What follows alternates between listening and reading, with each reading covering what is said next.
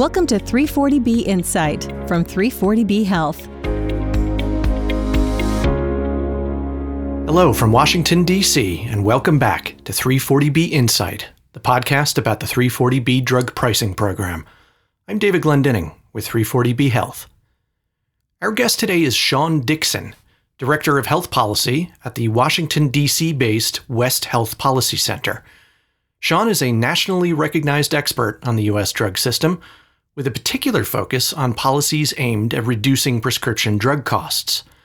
With a new Congress and a new administration actively considering drug pricing measures, Sean's take on the key factors at play and what his research findings mean for 340B is quite timely. But before we go to that interview, let's take a minute to cover some of the latest news about 340B.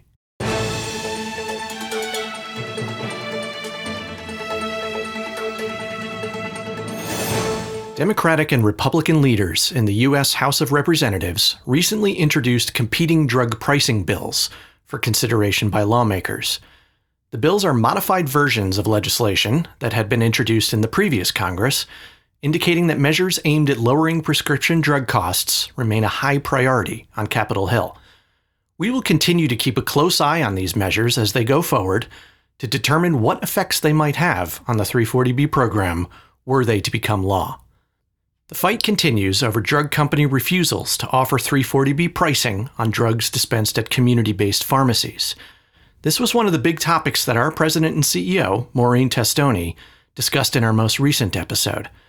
Since we sat down with Maureen, a group of six hospital and pharmacy associations, including 340B Health, sent a letter to Health and Human Services Secretary Xavier Becerra calling for a solution to this problem. The letter asks for immediate enforcement actions against the six pharmaceutical manufacturers that are in violation of the 340B law, including imposition of civil monetary penalties against the companies for intentionally overcharging hospitals, health centers, and clinics. Those fines can be as high as $5,000 per claim. There are signs that our advocacy activities are having a positive impact. In two recent status reports filed in federal courts for lawsuits related to contract pharmacy, the government said HHS is considering additional options for enforcing the statute that go beyond the new 340B administrative dispute resolution process. The department did not provide details about what those enforcement actions might entail, but the development could signal an important turning point in this lengthy dispute. You can read the government's filings by visiting the show notes.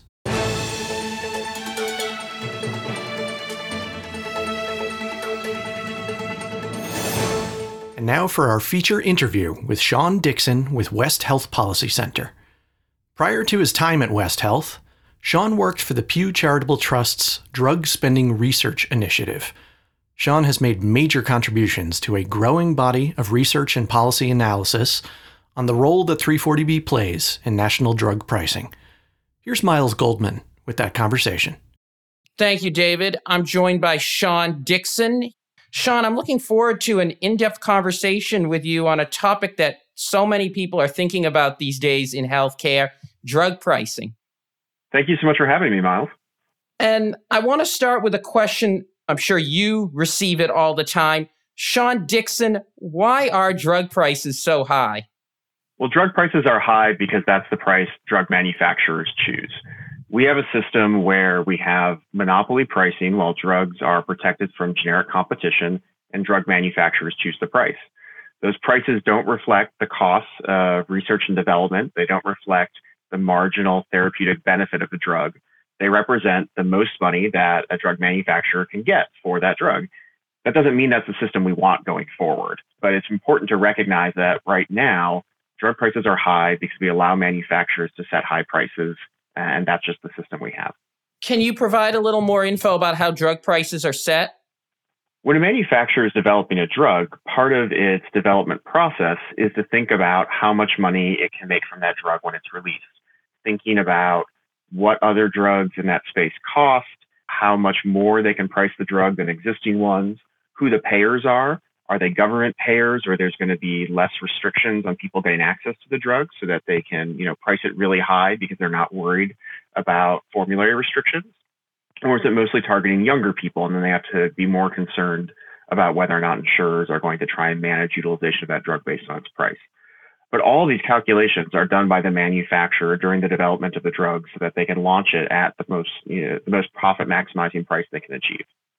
Is research and development one of those factors or, or not so much? we shouldn't expect drugs to be priced at just the cost of producing them because that's not the way we do anything in a capitalist economy.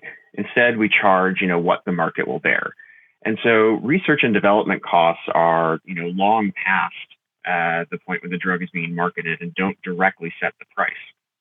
What's interesting is we know from some recent reporting by the Congressional Budget Office, as well as other years of research, that the price of a drug, I'm sorry, the research and development costs of a drug are often borne by smaller companies and are doing it in sort of these early stage bits of research that are funded by venture capital. And you look at the cost of those compared to the cost of what they sell that drug to a bigger manufacturer to to bring it to market. There's no real relationship. Again, the price at which a drug is sold from a small manufacturer that did the initial research to a large manufacturer which is going to commercialize it is all based entirely upon what price the big manufacturer thinks it can get in the marketplace. You have done quite a bit of research into the 340B program and its impact on drug pricing. For example, an article published in the Journal of the American Medical Association in 2019 looked at spending on hepatitis drugs at 340B hospitals. Can you tell us more about that study? Well, thanks, Miles. I like to think more that I do research on drug pricing and how the 340B drug pricing program fits into the overall drug pricing world. And that's what I was trying to do with that JAMA article was look at this conundrum that we saw in the market. Normally, when drug manufacturers introduce a new drug that is similar to an existing one, it's priced about the same um, as the other drugs in the market or even higher. And what we were seeing in the hepatitis C space was that drugs were coming in cheaper than their competitors.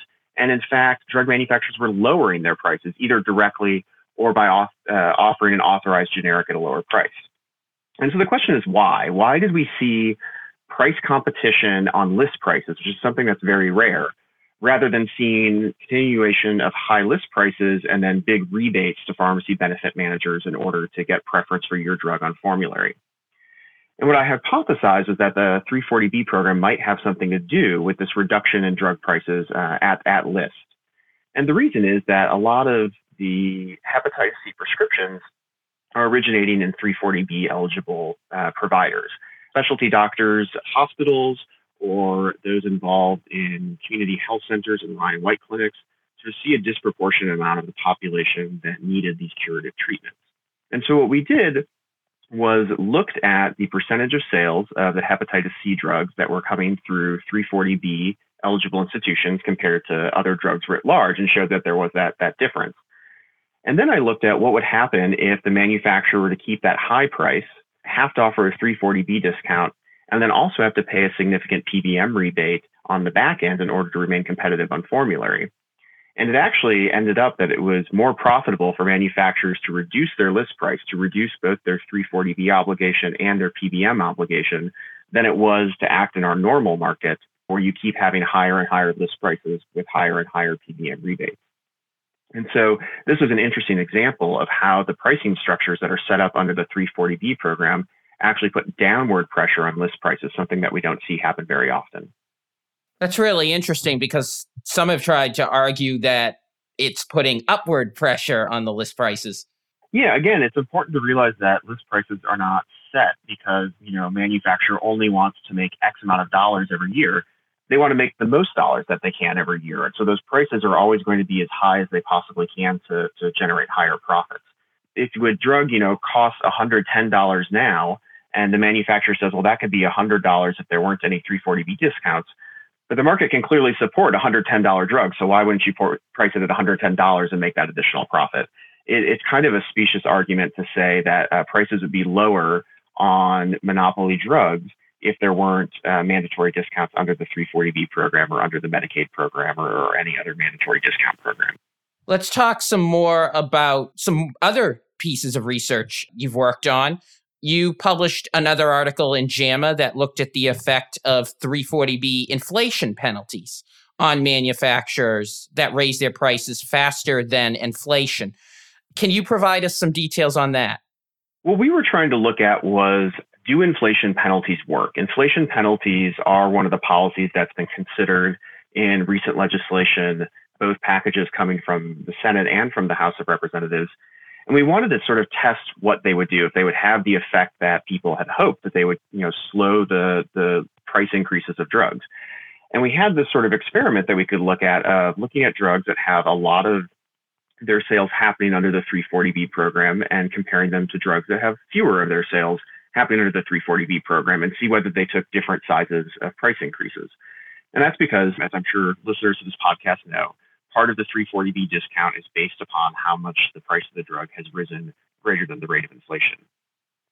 And so what we did was we looked at the share of sales for all the drugs in the Medicare Part D program, looked at the share of sales that was uh, from 340B eligible institutions versus those that were from non 340B institutions, and then said, okay, well, let's look at the drugs that have, uh, you know, a 40% of their sales coming from 340B institutions compared to the drugs only have, you know, 5% of their sales and see what kind of price increases that they, they take.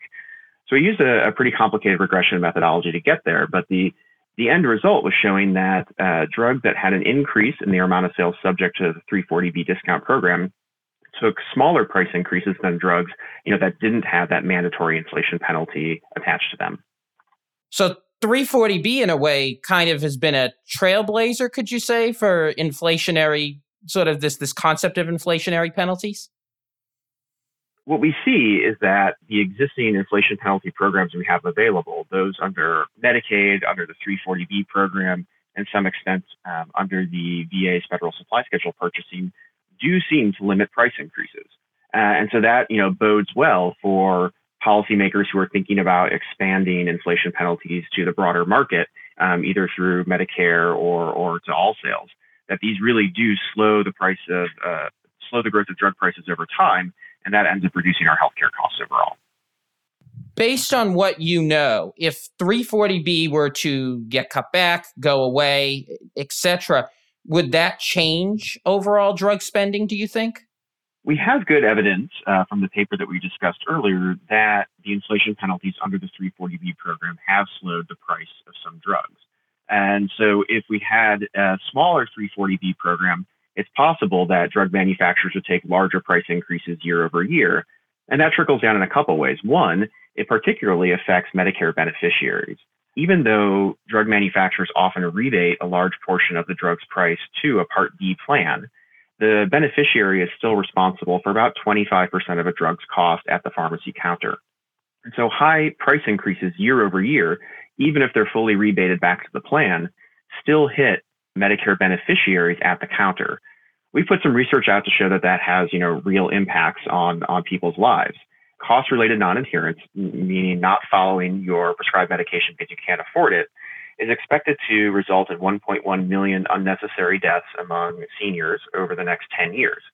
So it's really important that we maintain policies that reduce price increases and thereby reduce seniors' cost sharing and therefore increasing their adherence to medication. So reducing the 340B program, reducing the size of the Medicaid program, anything that puts downward pressure on price increases would, would probably be a negative outcome in terms of drug affordability. It's interesting to discuss drug affordability too, because right now I keep hearing about drug prices. It would seem might even go up even more as these more innovative drugs are coming to market. What are your thoughts on that? Well, it's important to distinguish between two different policies. Um, there are policies like inflation penalties, like that are those that are present under the 340B program, that affect drug manufacturers taking year over year price increases on the same drug. And we've seen, you know, evidence that inflation penalties can work to slow that. But they wouldn't necessarily have as much of an impact on the launch prices of new drugs. Now, slowing the price growth of existing drugs does help slow the sort of creeping benchmark uh, at which drug manufacturers can launch new, new drugs. But we've seen in the past few years that manufacturers are willing to put extremely high prices on new drugs that aren't justified by their clinical benefit, nor by you know the, the costs that were put in place to develop them. And so new policies will have to be developed to address that. Things that either restrict prices at launch, that you know limit utilization if the drug is not effective and not priced at its effective level, or a variety of other things like Medicare negotiation. What might current drug prices of innovative therapies brought to market tell us about future drug costs? Well, I think we've already seen the significant you know, growth in drug launch prices over the past few years from new therapies. As more and more therapies um, get developed in the Medicare Part B space, for example, the physician administered drugs, we're seeing those come in with ever higher price tags. And one of the reasons for that is that we don't have a lot of utilization management, if, if really any, in the Medicare Part B program, at least on the fee for service side. So drug manufacturers can charge whatever they want, and we're seeing them charging, you know, as much as they possibly can for these therapies. I do want to talk more about policy changes even further in just a little bit, but I want to ask you a question that some of our listeners might really be interested in. Some of our listeners are often thinking about conducting their own research around 340B. And what advice would you have for them, just in terms of as they're going about any sort of research that relates to drug pricing? I think it's important to always contextualize your research, you know, as broadly as you can. Obviously, if you're looking at a specific clinical area or um, a specific type of provider or pharmacy, you know, you have a bit of a narrow focus. But it's important to think about how things like 340B, how things like manufacturer decisions affect the healthcare ecosystem as a whole. I think the other advice I would give is that there is a lot of really good publicly available data for looking at drug spending and the role of 340B in the marketplace.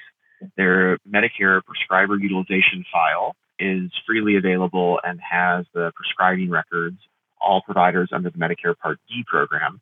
That can be linked with their provider identifiers to uh, where they practice, and that can subsequently be linked to the 340B covered entity database, which allows you to determine, you know, the share of drugs at the provider level that are coming from a 340B covered entity. And that's how we've done a lot of our research is estimating the share of a particular drug that comes from 340B providers.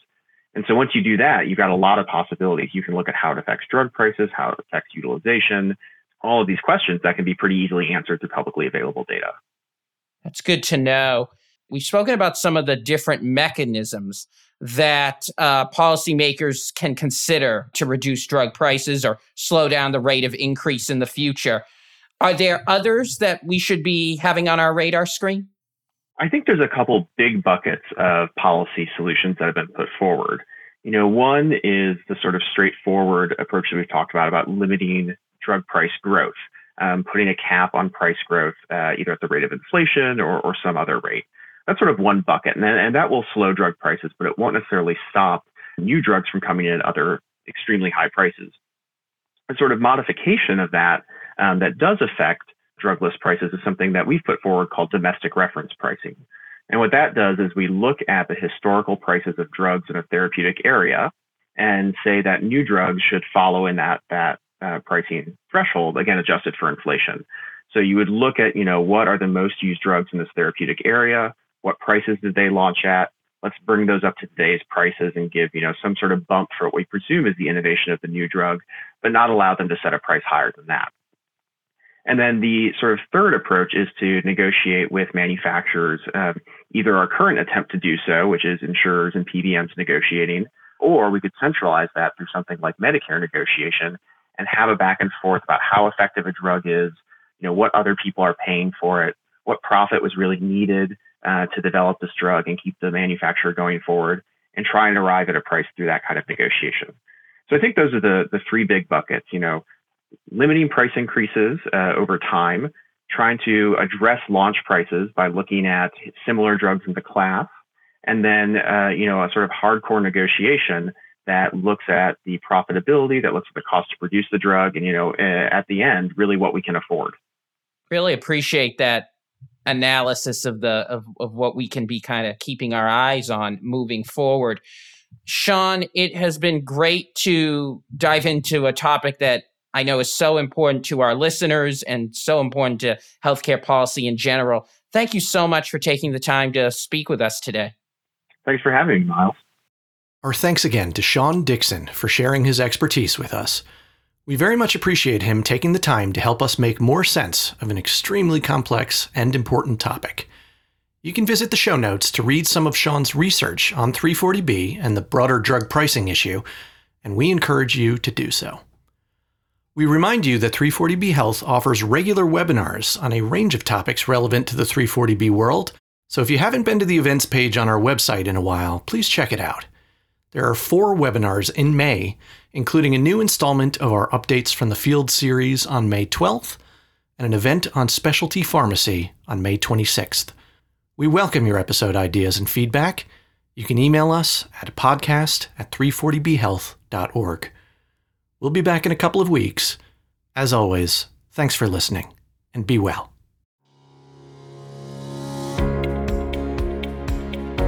Thanks for listening to 340B Insight. Subscribe and rate us on Apple Podcasts, Google Play, Spotify, or wherever you listen to podcasts.